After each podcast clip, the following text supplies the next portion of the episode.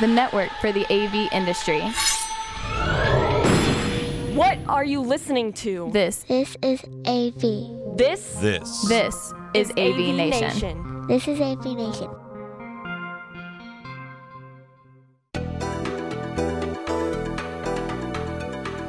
Greetings and welcome everyone to this episode of AV Nation TV's Connected. I'm your host David Danto, and uh, you know I just flew back from Las Vegas, and boy are my arms tired. Um, we um, we finished a CES 2022, which was the weirdest CES I've ever attended. Um, I have a, a, a tremendous panel of uh, of esteemed guests that I'm going to ask them to introduce themselves in a moment um, in the order that they're on my screen, so they should all kind of be prepared to go at any time. Um, some of them went and braved it with me. Some of them watched it uh, uh, uh, virtually over their computers and their social media. We're not throwing, uh, uh, casting aspersions or throwing any negative comments about it, but we want to get everybody's impression about the controversies around the show, about the show and the themes that came from it. So, in order on my screen, Jennifer, you're to my right. Jennifer, you're the first time on Connected. Why don't you introduce yourself and tell everybody what you do? Yeah, thanks, David, and great to be here. Jennifer Kent, I'm Vice President of Research at Parks Associates. We're a market research and uh, consulting company based in Dallas, and we focus on emerging consumer tech. And uh, went to CES. and very excited to be talking about what I saw. Awesome. Thanks. Next to Jennifer on my screen is Doug. Why don't you introduce yourself and tell everybody what you do? Hi, my name is Doug Mohney. Currently, I'm Director of Content at Connect2 Communications, and I'm also a contributing um, reporter for several publications. Thank you, Doug. Next to him is Greg Harper, my old friend. Greg, tell everybody who you are and what you do. Sure. I'm uh, Greg Harper. I'm uh, co-founder of Gadgetoff and uh, president of Harper Vision Associates, and I'm a futurist looking at where things are going in technology. Thank you very much, Greg. Tim, you're you're a guest and not a host on this, but you're certainly familiar to everybody at AV Nation. Give everybody a minute and a half about who you are and what you do. Yeah, uh, my name is Tim Albright. Uh, my day job is I am Chief Marketing Officer of CTI out of St. Louis, an integrator. Um, but uh, I also am the founder of AV Nation and host of AV Week, a weekly um, news and information podcast that looks at the commercial AV space. Terrific. Thank you, Tim. Next to him is Jim. Jim Harris. Say hello, everybody. Tell tell everyone what you do. Hello, I'm uh, an author, internationally uh, best-selling author. I uh, focus on disruptive innovation. Uh, many people don't know what that is, but Uber is worth more than every taxi cab company in North America added together. That's disruptive. Um, I've been going to CES before it was even CES, when it was Comdex. And uh, it's a fantastic show. Just love it. It's a must attend. Thank you very much, Jim. I don't know that CES was ever Comdex, but uh, I'll, I'll I'll take. Well, it. no, it was. It wasn't. But Comdex was there before CES was in January. Yeah, but CES was starting in. Uh, remember, there was summer CES in Chicago and everything else. So some of us go back a long, long way with CES. Yeah, no, we're, definitely representing a few a few centuries here of, of our of our expertise. And then last but extremely not least, in fact, typically when you look at internet influencers first, we have uh, Evan Kirstel. Evan, why don't you introduce yourself and give everybody a minute on what you do? Yeah, hey, it's Evan Kirstel, uh, tech influencer, content creator. I didn't go to CES this year, so I'm mainly going to just hang out and cast aspersions on Doug, Jim, and David from the uh, from the background uh, peanut gallery here. So Okay, that, that only took four minutes, and that's awesome. So no problem. Let's let's talk about the controversies at first. We were all planning on the pandemic being over a year and a half ago, and then uh, the Delta variant kicked in, and then the Omicron variant kicked in, and this is not how I wanted the general public to learn the Greek alphabet. This is definitely not what I kind of had in mind. But you know, really close to when I, I would say when CES actually started building the halls and putting the exhibits up, that's when it, the the Omicron variant started to get real for everybody. And we had an interesting phenomenon. Uh, Doug and Jim and Evan and I have talked about this in the past, and I don't want to dwell too much on it, but we had what was essentially a boycott by U.S. media. Now, I've said this before, and I'm speaking from my own personal opinion, and I certainly, Doug, I want yours as well. I have no objection to anybody, including my colleagues on this call, saying, look, I don't want to go there right now because I personally don't feel safe. I want to be able to be a little bit more protected. That was a personal decision, and I totally respect everybody's decision. But for media companies to say it is impossible for us to send anyone to cover this event, oh, but by the way, we're going to cover it anyway simply because of the briefings that our sponsors have given us, and we're going to badmouth it while we go along, I think it was probably a low point for media journalism in the U.S. So, so Doug, let me ask you your opinion of that, and I'll let anybody else chime in if they want to on that subject. Well, yeah, I mean, it, it and and you know, some of this anti CES messaging, um, it still continues. I mean, it was going on throughout the show where you were we're seeing people posting um, pictures of the of, of, of an empty hall, and it was like, okay, but that's a picture the day before the show. People aren't there the day before the show, um, so I mean, I I'm I don't want to beat the dead horse, but but yeah, I don't. I'm disappointed in a lot of publications, but it's also been revealing because you have an idea that um, how they might have been handling it in the past in terms of pre-can coverage and embargoed briefings and and you know when CES shows up live, all they do is hit the button and, and have it published to a website. Yeah, so um, you know, I did attend, right? Uh, much shorter than I normally would have in the past. I would have spent more time on the on the show floor, but went to some of the media events, right? Went to uh, we Parks Associates hosts its own uh, one day summit called Connection Summit at CES. Um, and so, of course, yeah, exhibit, exhibitors were down, attendees were down, um, but I still got a ton of value out of going myself. Um, and I think actually it probably beat my expectations once I saw all of the big names dropping, and a lot of our meetings were canceled, right? So I thought, you know, what what are we really going to get out of this event? And as an analyst, I got to spend so much more time with the smaller companies and the media and the, and the medium companies that maybe I wouldn't have spent as much time with as past, right? Or that press releases would have come through that maybe I just would have glazed over. And in fact, I actually got to spend more time with them. And then our, our event, at least, our one day event, actually um, had pretty much normal attendance. So I don't know if we benefited from the fact that, you know, there was less to see or do. And, and so they wound up there or, or what, but um, we were really pleased. So, um, you know, what the, the media is covering in general and, and, you know, what they think is a hot narrative to push versus what I saw really doesn't match. Tim, this is your first CES. You had some comments about this as well? Well, yeah, it, it was. I mean, you, you've been after me for 10 years to go to this thing. Um, and, and, and, quite frankly, I was I had already made the decision to go, and then people started kind of dropping out. Um, but I figured it would be a light one anyway, before Omnicron, right? Before that, and um, I will say this: regardless of whether it's forty thousand people or one hundred and twenty thousand people, I will I will go back in twenty three. It was incredibly valuable, um, not just from the I am a geek and I am a techie and I loved everything there, whether it was the West Hall or over at the the Sands slash Venetian. The the freaking Eureka Park was fantastic to me.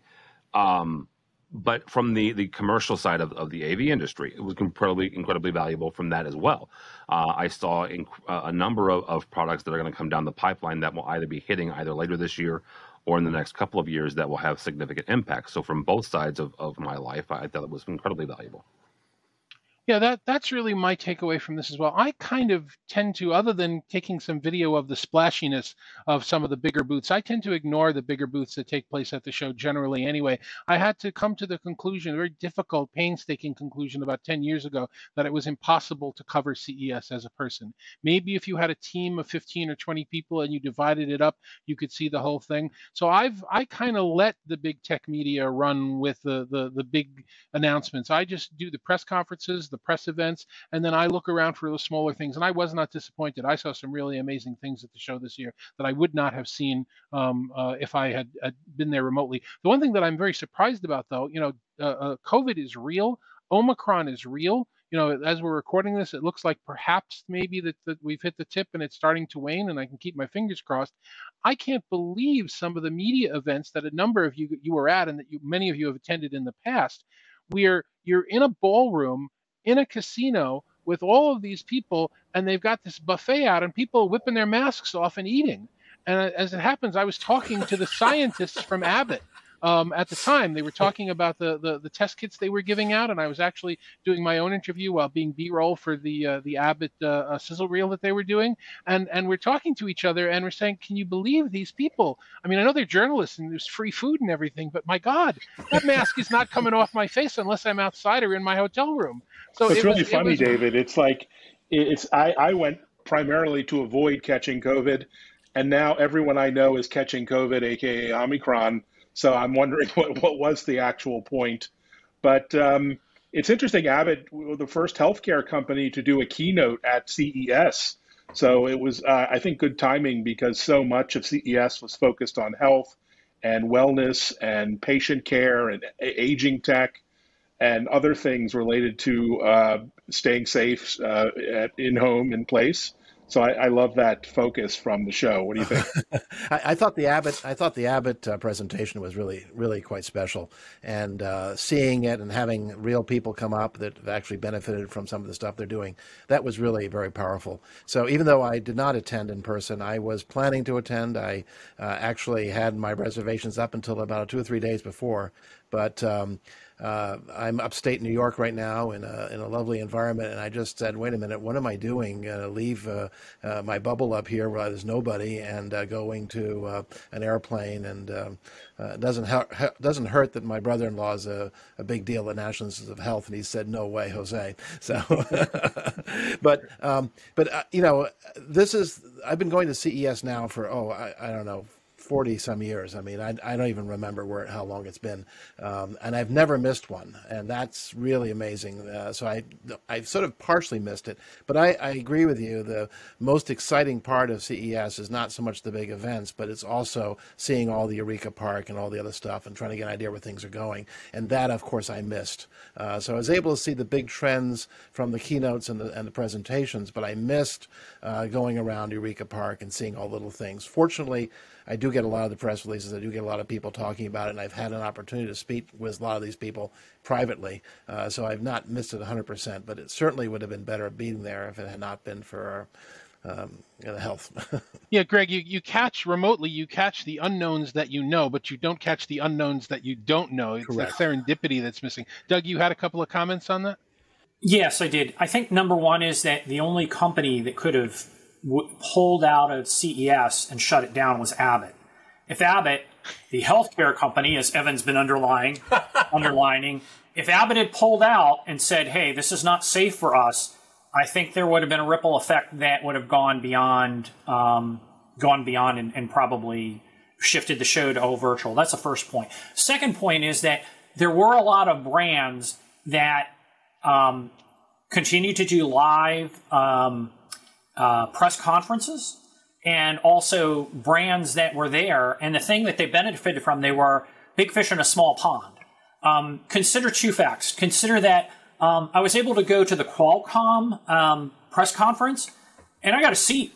I never get a seat, and I've been going to Qualcomm for over a decade. I, you know, and I was, you know, and um, so that was very powerful to me. And for some of the other press conferences, like the um, John Deere and um, a couple of others, they were standing room only, which was kind of like, you know, trip my Dave Danto, I must escape from the COVID trap. Um, I think, secondly, was that um, the brands that were there stood out. Um, when I rolled out on Monday, uh, Wednesday morning, and I came off the um, train and I looked down, came off the monorail, and I looked down, I could see John Deere and I could see Sierra Space and I didn't see anybody else. And there was a beauty in that because there wasn't all the extraneous noise of 20 to 30 different companies, um, you know, trying to get through and, and trying to overwrite or, or, or send out their own messaging. Um, and I think that to Jennifer's point earlier, you got more quality time with fewer people. I mean, you know, uh, Gary um, uh, Shapiro, Shapiro, yeah, he uh, of CES may send out a contract on me when I say that this was the best CES ever because there were fewer people, and you were able to get quality time with people, and the brands that the, were were there, the exhibits that were there stood out. Well, CES has obviously, well, obviously for those of us who attended in the past, grown too big it's too much happening in too short a period of time. It's like three shows. It's a concept show, it's a product show, it's a press show. There's a lot of things going on. I was very taken aback. You know, I show up early, earlier than early to save money on the on the expensive hotels, but I show up early to attend the, the the media days. And the second media day, which is one of the most exciting times where you get to go to the press conferences, I spent the day in my hotel room watching it on a stream, just like all of you guys that didn't show up because most of the press conferences, including the ones that were taking place live, with a few exceptions, weren't allowing people in. So you know, you you would look at the the LG press conference in the morning, which was actually pretty depressing. The fact that that LG is a company I completely respect didn't learn anything from last year and did another canned 45 minute commercial, um, as opposed to the Intel press conference, which went on with the press conference actually speaking to me and doing their press conference, which seemed much more natural. Jim, I get you were watching these things, these conferences remotely. What, what were your uh, takeaways from from the, the the way they were put on? Well, one of the things I liked about being remote, because I didn't go this year, uh, I was, you know, very intensely focused remotely, was, uh, you know, during the media days, there's 7,000 international journalists, and you get out of one press conference and you, you line up a thousand people deep to get into the next one, unless uh, you figure out how to get VIP front of the line passes to get in. So you just leave your one conference two minutes before it finishes and go directly into the other. And Jim, wait a uh, second. Let, let me interrupt you there for a second and let you go right back to it. Apparently, we've learned this year that the people that get the VIP passes to the press conferences don't actually report on them anyway. They did all of their reporting on the pre briefings anyway. So there we go. But but it's a good thing to get the VIP passes. You bypass the thousand person line. But uh, here, if you're virtual, you can just jump in and out of conferences. One conference isn't cutting it for you, you just jump out of it. But one of the things that really impressed me was the Qualcomm CEO. Uh, rather than just have a canned presentation, at the end of his presentation, took live questions from the floor. So uh, this is really great, as opposed to your comment about LG, Dave. Um, really, uh, let's listen to what the journalists in the room are interested in. So that really impressed me. Um, so uh, the other thing we were talking about Abbott, you know, some of the tech that gets introduced is really cool. So real time continuous glucose monitoring, you think, oh, okay, people who are diabetics are going to want this. Sure, of course. And it's a big segment. 15% of all healthcare costs are due to diabetes but it can also be used proactively by high performance athletes around optimizing their uh, performance if you're an Olympic athlete. So, you know, things that Abbott uh, highlighted in the uh, event.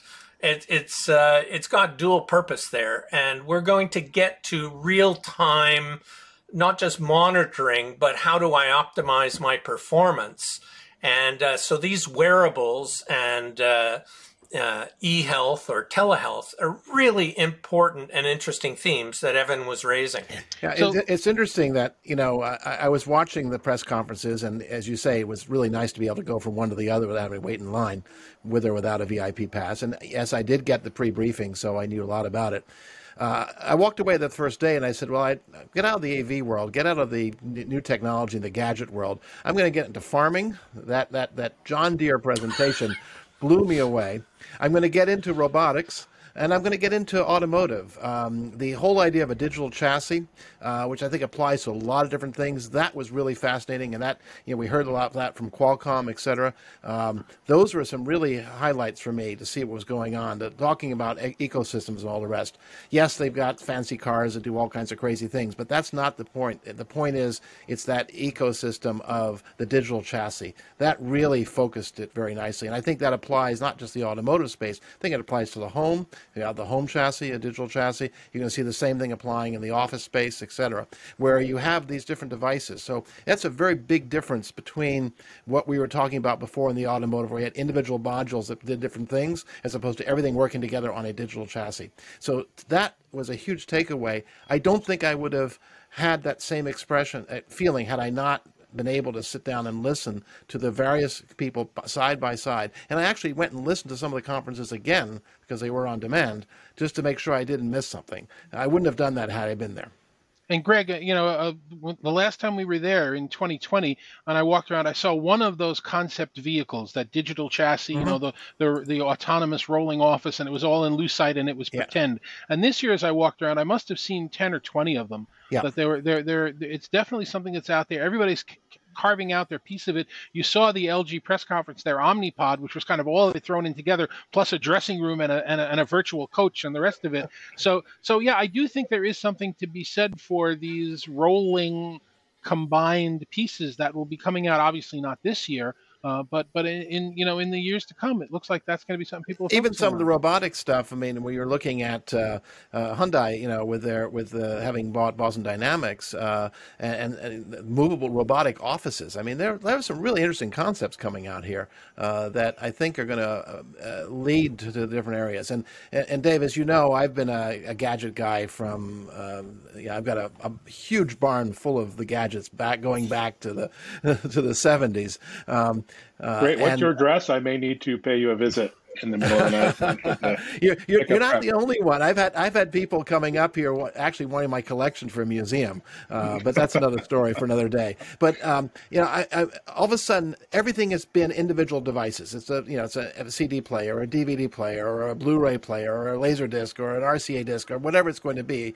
Um, but now it's there's these are modules all working on a standard platform. Thinking of the Lego baseboard that you build things on, and I think that was a major change. I mean, look at the look at what happened with John Deere. I mean, they took a standard tractor, they then took their G, uh, their GPS system, which they've had for a while, they merged that together with AI, uh, camera vision, all the rest, and they created a new platform. That is going to go a long way. It's, yes, it's that huge tractor today, but tomorrow it's going to be your lawn tractor, and the day after that it's going to be the construction stuff. And then you saw some of the other people talking about the electric um, devices, electric uh, bulldozers and electric uh, front loaders uh, for construction sites for eco. I mean, that, there was some really exciting stuff going on, merging the digital, uh, electric, and uh, AI. I, I thought that was really fascinating.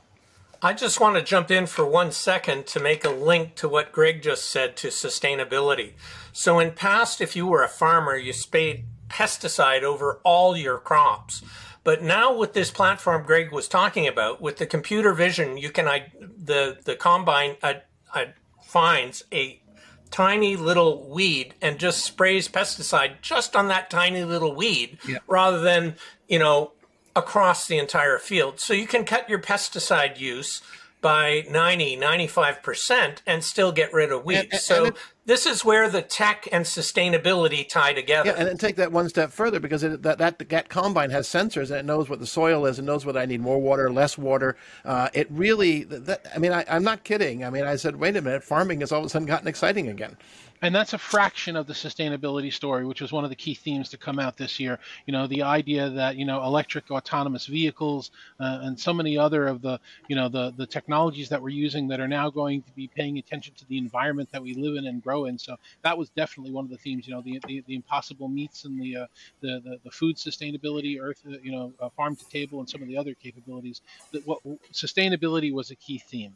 Um, one of the other key themes, and Evan, I, I want to go back to you, um, was this concept of, of you know the, the telehealth and the personal health assistant, and how healthcare, not just from Abbott but from so many other organizations, was a big theme at the show this year. What are your takes on what you see in that space?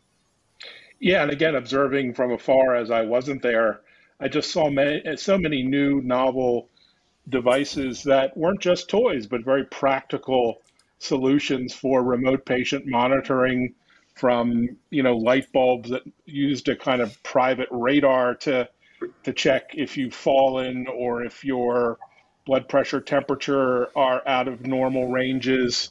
Uh, really interesting you know smart beds that can heat or cool based on your body temperature and move you around based on uh, whether you're snoring or not. And um, yeah, just uh, you know, health and wellness devices that allow us to take more control of our body through data. I, I and I, I, just saw so much of that. I saw a lot of aging in place tech. I mean, we're all getting older, except for Jennifer. She looks like she's getting younger, but we're all getting older, and we're going to start. We're not going to want to go to a care home or a nursing home, or at least try to stay out of that or the hospital. And so, aging in place is going to be a big theme in which I, I think uh, tech companies can play. So, really exciting to see all of those solutions on display and uh, announced for this year. But I will say, Dave, my, my one big life regret will be not seeing the color changing BMW car in person. I, I think I really missed one of the greatest uh, tech demos uh, of all time. What do you think, Jim? Uh, absolutely. That uh, that got millions of impressions. Well, you, you got 270 just, million. Just wild. I'm guessing that got yeah, but, billions of impressions worldwide, but quite a marketing stunt. Pierce Brosnan and John Cleese had it for us years and years ago, so I don't think we really need to focus on that. It changed colors, big deal. Um, I will. Uh, I will just black, up, just black to white, though. Come just on. black to white. Yeah, Invisible's coming in the next. You know, next time John Cleese is there. Um, the um, Greg, I want to pick up on something that you mentioned and and and ask Jennifer to comment because yes, while we're now talking about ecosystems of connectivity and compatibility, one of the things I go to CES for, which was still there, was the little guy coming up with an invention that just made sense. Why hasn't anybody else done this before? And, and I forget, uh, Posio was the name of the company that, that, that came up. I know, Jennifer, I know if you saw that. I know you'll comment on the smart home and the connected home. We have all of these devices around us right now. I've got three within earshot, so I have to be careful not to say the wake words um, that, that are always listening to what I'm saying. And we're always concerned about privacy as a society. And this company came out with a charging device that these things plug into that mute the microphones. And I'm trying to think of, all right, so why is this cool? Why aren't I just doing this with some gaffer's tape that I roll around the device? They said, no, no, this is listening to you locally. And when you tell it to start listening, it will let the microphone go through for 15 or 20 seconds, then it'll cover it up again. It's like, yeah, that makes sense. Why wouldn't I put my phone in a charger and and and, and have my privacy a little protected? So Jennifer, there's a lot of smart home technologies, including that one. What what are your comments on that sector and, and what it was looking like? I, I, did see that one in particular, which I thought was really, really great. You know, um, Parks Associates research does say that pr- privacy and security concerns about connected devices in the home are a top barrier for adoption for, for connected devices in the home. So technologies like that really that can can uh, give consumers a little bit more peace of mind, even if they don't understand, you know, edge computing versus cloud and that this is happening locally. They just know that the microphone's muted, right? And give you that extra peace of mind that you can trust the devices in your house, I think matter a whole lot.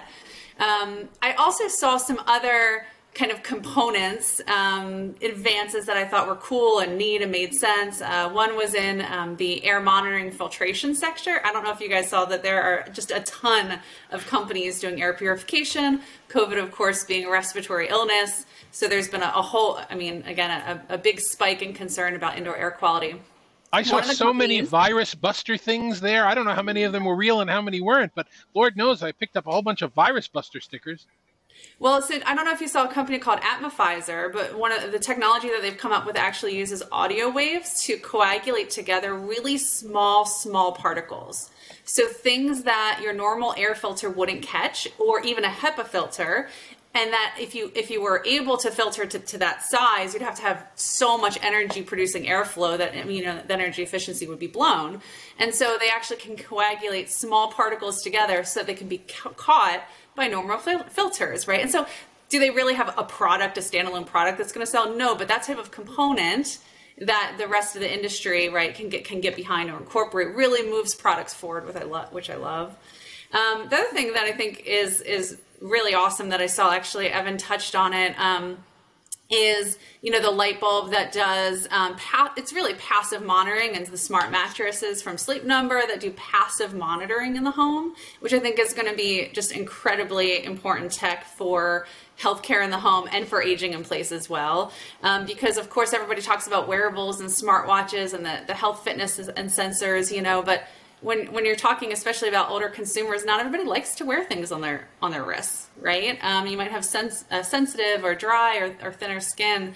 Um, and the ability to if you have to gosh charge these devices overnight when one of the most common times that, that that seniors fall is at night on the way to the bathroom you're not able to pick up those those falls and those emergencies. So the passive monitoring tech that i saw that you can use radar um, you can use Wi-Fi sensing. Um, some companies are doing Wi-Fi sensing to, to pick up passively the motion and, and what's happening in the home, I think is, is really. Yeah, it, it's interesting you should mention that because I have a sleep number bed uh, that I got after CES uh, last couple last time I was there, and I, I don't have it up here, uh, up in the Adirondacks. I have it back in New York City, and I'm actually missing the data that the thing gives me. Uh, and it, coupled that with my Oura ring, which gives you mm. the, and that does that doesn't have the problem of having to be charged. You, you charge it once a week, and it, you wear it all the time. But those combinations combinations of those things uh, it really trumps the, the smartwatch uh, because it's on all the time and the bed is just there all the time. So I, I agree with you that some of those sensors are really important. The problem is they're not all talking to each other yet. Um, so if you have if you have the bed talking to the ring, talking to the light source, talking to the circadian rhythm uh, light source capability, uh, looking at the air filter, pro- when you put all those together, that middleware, that I haven't seen yet. I'm seeing a lot of the individual pieces, but I'm not seeing the middleware. And I think that's going to be a critical point. That's my point about the uh, ecosystem that is on the automobile, because the automobile was the same idea. It was a lot of individual pieces. Now with the digital chassis, they're putting it together. And I think what we're going to see going forward is all these little devices we're talking talking about all talking to a digital chassis or a home chassis, if you will, that will allow these things to interact and connect. That's where this starts getting exciting. That was actually a joke in the 1960s by a comedian who will remain nameless um, about when you get on a talking elevator and he gets angry. You're the guy who beats up your toaster, right? uh, all these devices talking to each other, the rise of Skynet. So, so Tim, as you pointed out at the beginning, I've been trying to coax you to go to the show for the longest time. I think I've yep. convinced you that uh, from a, from a professional AV and collaboration standpoint, that it's worthwhile. I mean, I saw a company that created a new type of speaker line driver that I'd never seen before. Instead of having a conical speaker driver, which is how it's been since speakers were invented, they've created a linear driver. So all of a sudden, our sound bars and our bar devices now can actually be much more efficient. And again, that's not something I would have picked up from any of the press releases or press conferences, but I had to go see it at the show. What were your takes as a, as a long-standing AV professional from the th- your experiences at the show? Well, that was one of them, right? And, and the way that they, they kind of pitched it is is a, a, a new wave of of, of speaker, right? Uh, new technology on that.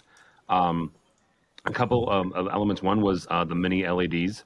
Um, I've been a long, long time fan of of OLED, uh, and I have been a long suffering fan of OLED and waiting for, for the technology to get there. And uh, after seeing the mini LEDs in person, uh, I'm ready to put down my OLED banner uh, and and pick up my the mini LED one. Um, the the technology is there.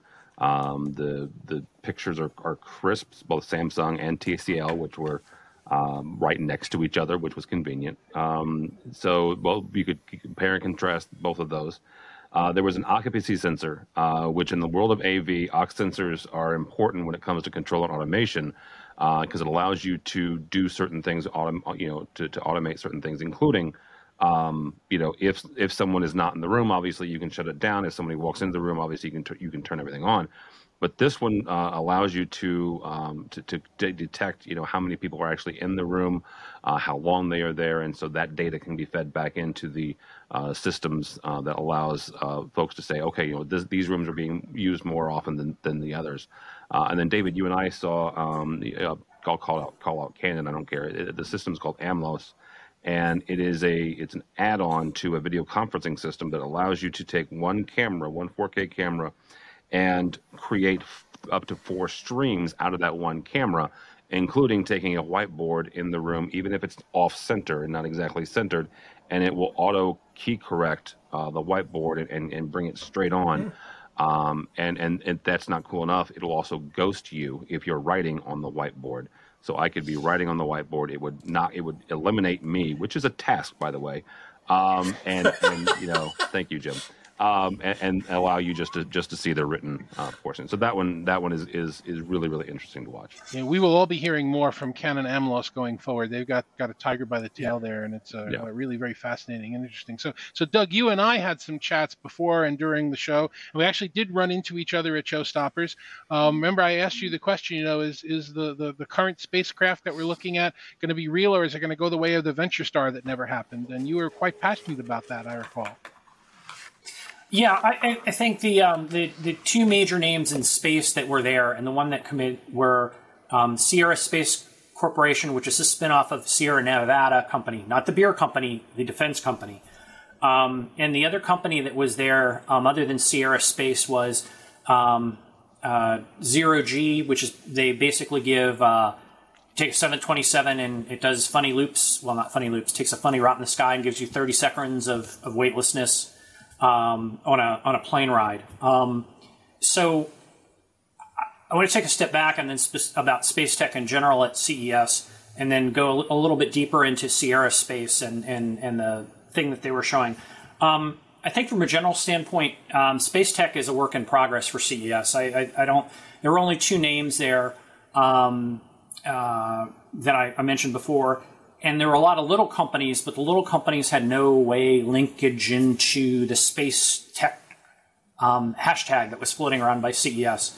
That's issue number one. Issue number two is there there were a lot of space companies that could have been there um, doing uh, tourism and um, uh, commercial um, services that weren't there. And I think that next year will be the, the interesting point to see whether or not um, CES can broaden that tent from the little like you know two big brands to, to more brands. Yeah, our good friend uh, Steve Koenig, uh, the VP of Research for CTA, is going to be with us hopefully next week live to talk about his impressions. But he was the one that coined in his presentation that we're going, we're entering this era of space tourism, honeymoons in space. You know, everybody's going to want to go up and join Captain Kirk there. So uh, I don't know if I believe that. You know, I when I think of billionaires in space, I kind of think of you know like the middle ship from Hitchhiker's Guide. But but um, hopefully, uh, you know, it'll be a growing area.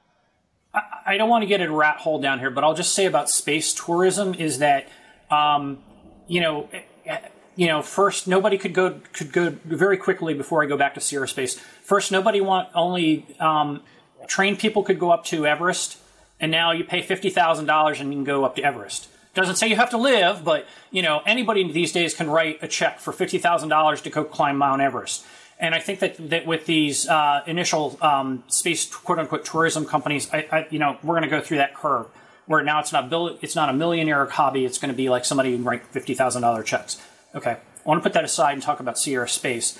Um, in that space plane that you've shown, it flies end of this year, well, or beginning of next year. But the the target date for the Sierra um, Space Dream Chaser space plane uh, the cargo version is scheduled to fly at the end of this year. End of story, no stop. They have a contract with NASA for multiple flights to ISS to move groceries, well, cargo, to move uh, cargo up from the ground up to the International Space Station. You know, right now I think it's through 2028, and there's an extension go up to 2030. So it's happening. The money's there. They're going to happen. The bigger picture is that Sierra Space was trying to paint is that they're building a larger ecosystem and um, you know, because they've got a, they want to, they were showing off a concept for a commercial space station to replace the International Space Station once it is retired. Um, and their team, and Sierra Space is teamed with Blue Origin to put that station together. Um, so I think the, the bigger thing that um, Sierra Space is doing um, is that they're rolling out PR for a long term effort to make sure that people understand that they're a name brand like Northrop Grumman is, or Boeing is, or SpaceX, you know, or Blue Origin, Sierra Space wants to be in that bigger conversation. So that's the reason why they spent money, and I think they got the best bang for the buck out of anybody who showed up at um, CES. Will they be at CES next year? Don't know. Interesting question. I mean, you know, um, so who knows? But that's that's my two cents worth. I think space tech is going to be worth watching in the future, um, and CES is going to got some sweat work to do to, to actually bring it um, bring it to something where um, I can respect it if, if I can be so snobby as to say that. Okay. Well, you know, I think these are all really terrific topics, and we've learned quite a bit for this. Um, Jim, you had a couple points you wanted to make before I go on with this? Yeah, I want to go back to something Greg raised of middleware. And, you know, middleware really highlights a pain point you know, I don't know whether somebody sent me an email or a DM in Twitter or on LinkedIn or whether it was a text or, you know, a voicemail. And I have to go through five or six different systems to try and figure out where did this, I know they sent me something. And we really need this middleware in our lives to just make systems interoperate. And this is like so simple 101 and we still don't have anything you know everybody wants a proprietary system like uh, facebook uh, you know we uh, our messenger is the thing well no not if you're not on messenger it isn't so how do we get to that? Well, first, first, Jim, you, you need to give up your BlackBerry. it, it is time to hand over. I know it's dead. It died. It died during the show. It was so sad. I know it's been, been important over the last few decades, but that's number one. Secondly, isn't Matter the new standard for smart homes supposed to address all that? Jim, maybe Jennifer can comment. Yeah, I mean that that's the that's the promise, that's the hope, right? I mean, you have this very very rare situation where you've got Apple, Amazon, Google, Samsung all agreeing to come together and work on a standard. I mean, there's been standard after standard in the connected home space, right? But never before have all four of them kind of gotten on the same page and said, "Hey, there's more opportunity if we can make this work together and we're actually going to work outside of our ecosystems and in this way make our ecosystems work together." Now, um, we always say with standards, right? Wait and see. Proof is in the pudding, and the product launches got pushed to 2022. Um, but that's the real hope, right? That um, that that Matter really takes care of the fragmentation, at least across the connected home space, and allows the companies to innovate on the use cases and the things that really matter to, to consumers and take a lot of the pain away. So this ties into the, one of the themes, which is I believe tech when it's at its best, you can't even see it. Like it's a miniaturization. It just becomes seamless and integrated. So, for instance, you know, an ECG gets built into wearables and it automatically seamlessly notifies your doctor if your heart rhythm becomes irregular. And then AI comes in and says, based on your pattern, we think you'll have a heart attack in 10 days. So why don't we do something about it right now rather than wait until your left arm goes numb? So how does this become seamless, integrated? So it, it's about middleware, it's about business case, it's about interoperability. And so I think when tech is going to be most successful, we won't even see it. AI will fix everything it's interesting that you um, that that you bring that up because we, we have gone now 40 minutes through this conversation and nobody has you know nobody said the secret word. Um, uh, the the the buzzword this year was metaverse. Um, and you know, I'm I'm not a big fan of the concept of metaverse. I've written some things about it where you know it's an overhyped expression that, for all its misuse and and and and hype, does at least truthfully say that these things are going to be talking to each other more in the future. But you have to see, and again, I know you guys, some of you guys weren't there, that um, that when you're walking down the hall, you know, you're walking past the hot dog stand, and all of a sudden they've put up a placard that says it's the metaverse hot dog stand. It was literally that blatant that everybody was claiming that now that their tool, if it connects to the internet, is part of the metaverse. And no, you don't need to bring your Second Life avatar out of retirement. Although I just did read today that the founder of Second Life is joining joining Meta. But but um, you, you don't need to do that. We're not going to be playing with avatars on a screen sitting in front of a computer all day. It's not going to be Ready Player One in the future. But within the next five, three to five years, you will find more of these devices and smart systems talking with each other and communicating in a way that kind of connects them in a way they haven't been connected before, much like your digital chassis that you were describing, Greg. Yeah. So, you know, I think metaverse is a hype word. You can pretty much, but what, what's the Peanuts joke? If you're reading a Russian novel and you don't recognize the word, just skip over it. It makes perfect sense without it. You can just ignore everything with anybody saying metaverse now for at least the next two years because it's all hype. But be aware that these connections are coming between pieces. Agree? Disagree? Anyone want to chime in? I agree the metaverse isn't here, but you see companies jumping in, like uh, Adidas selling a limited edition 30,000 sneakers, NFTs to, to wear in the metaverse. Like you have your own unique Adidas sneakers, and we only made 30,000 of them. So when you buy this NFT, you're really special for when you go into whatever the metaverse becomes, you can have your you know, individual kicks along with 30,000 friends on them. So, Jim, I think yeah, you're either, you're either making my point or you're making Doug's point about writing checks, one or the other. But but you're definitely making one of those or points. both. Or both. Or both.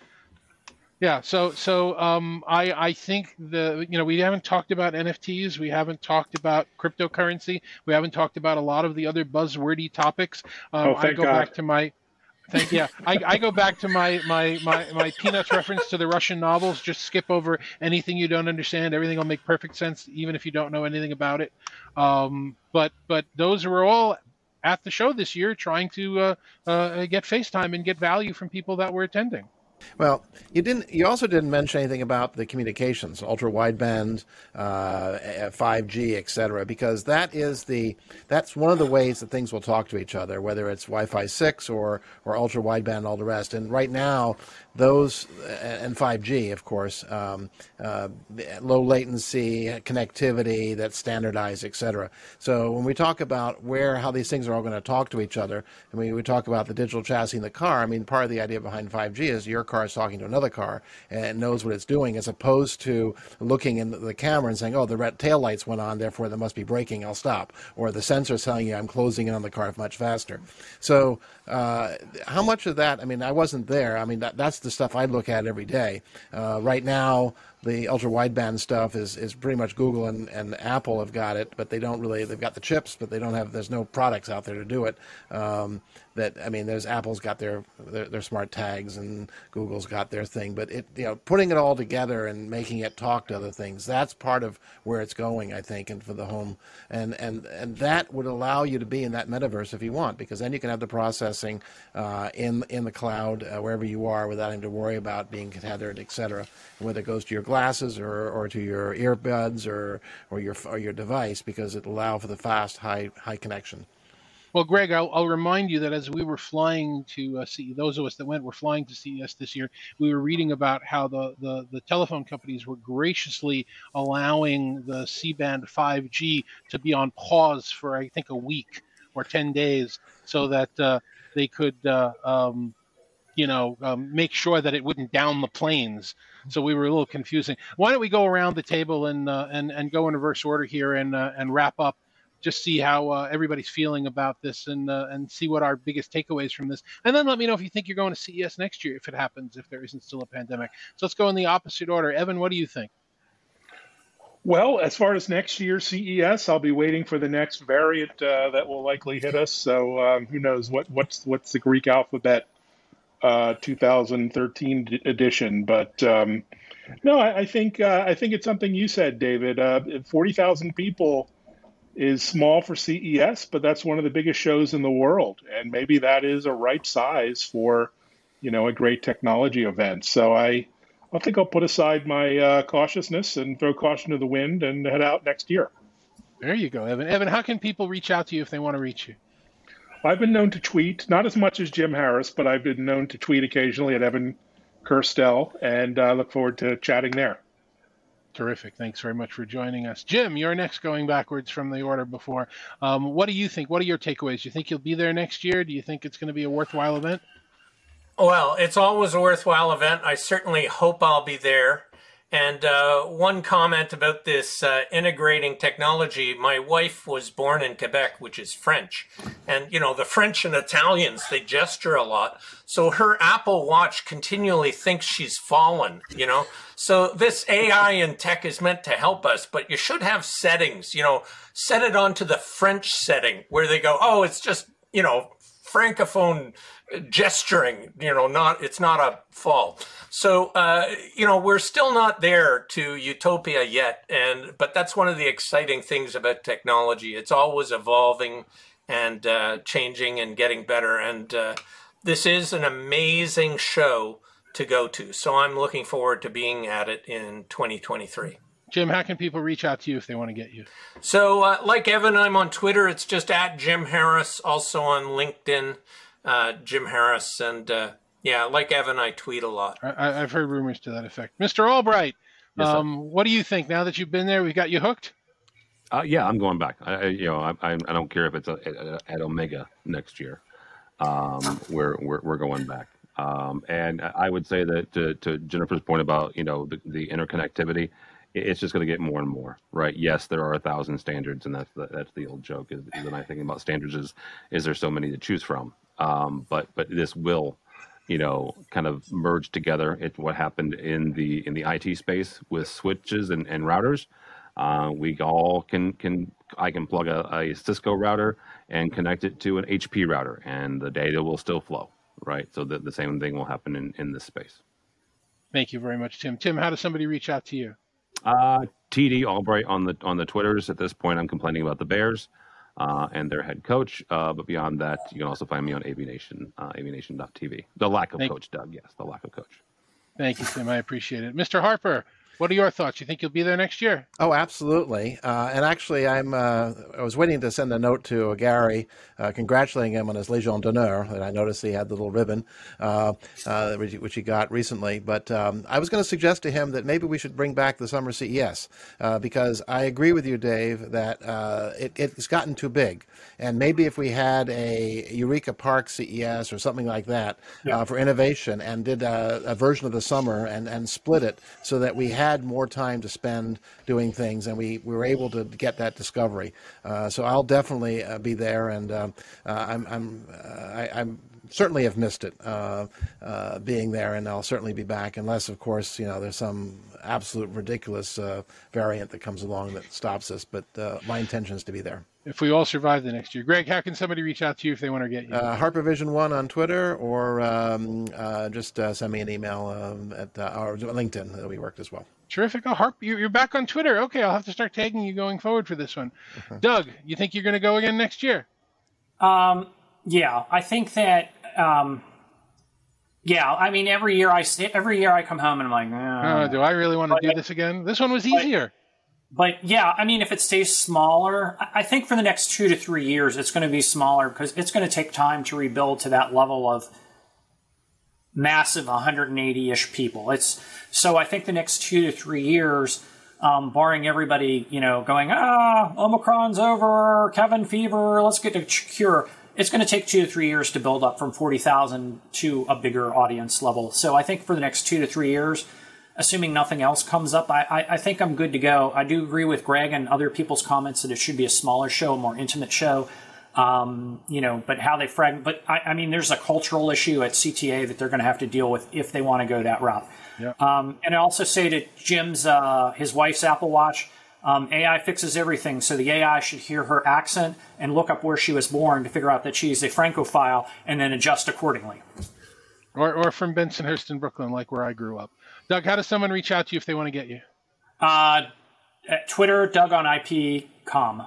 Okay, terrific. And Jennifer, everybody's made the same point. How can you possibly choose between C-Space and between the, the Parks Associates meeting and between Eureka Park and between the, the Space Tech? And the, it's too much for any one person to do. So, um, what, what, do you think you're going to be there again next year? Yeah, I'll most certainly be there next year. I would love to see if they had a summer event and did a split out. We'd probably be both, be at both. I think that um, in a really ironic way, CES is almost like the experience of CES is almost like the anti metaverse, right? I'm there in person, talking to other live humans in person, getting to touch and feel products, and I love it. So we'll we'll most certainly be there next year. Terrific. How would somebody reach out to you? On Twitter, I'm at Jennifer M. Kent, easy, and then otherwise LinkedIn. Terrific. Thanks very much. Thank you to all of my guests. As you guys know, I'm David Danto. Just Google my name. There's only two of them. One of them is a psychologist in Canada, and I'm the other guy. So feel free to reach out if I can help you. For AV Nation TV, for the IMCCA, and for all of my colleagues, thanks very much for joining us. We will be back um, with one of Jennifer's uh, coworkers, actually, in the next few weeks um, to talk about blending and blurring and you know consumer and enterprise and IT and AV and all the rest of the blends that are going on. So uh, Paul Erickson and, and I will have a nice chat going forward. And until then, thanks for joining us, and we'll see you then.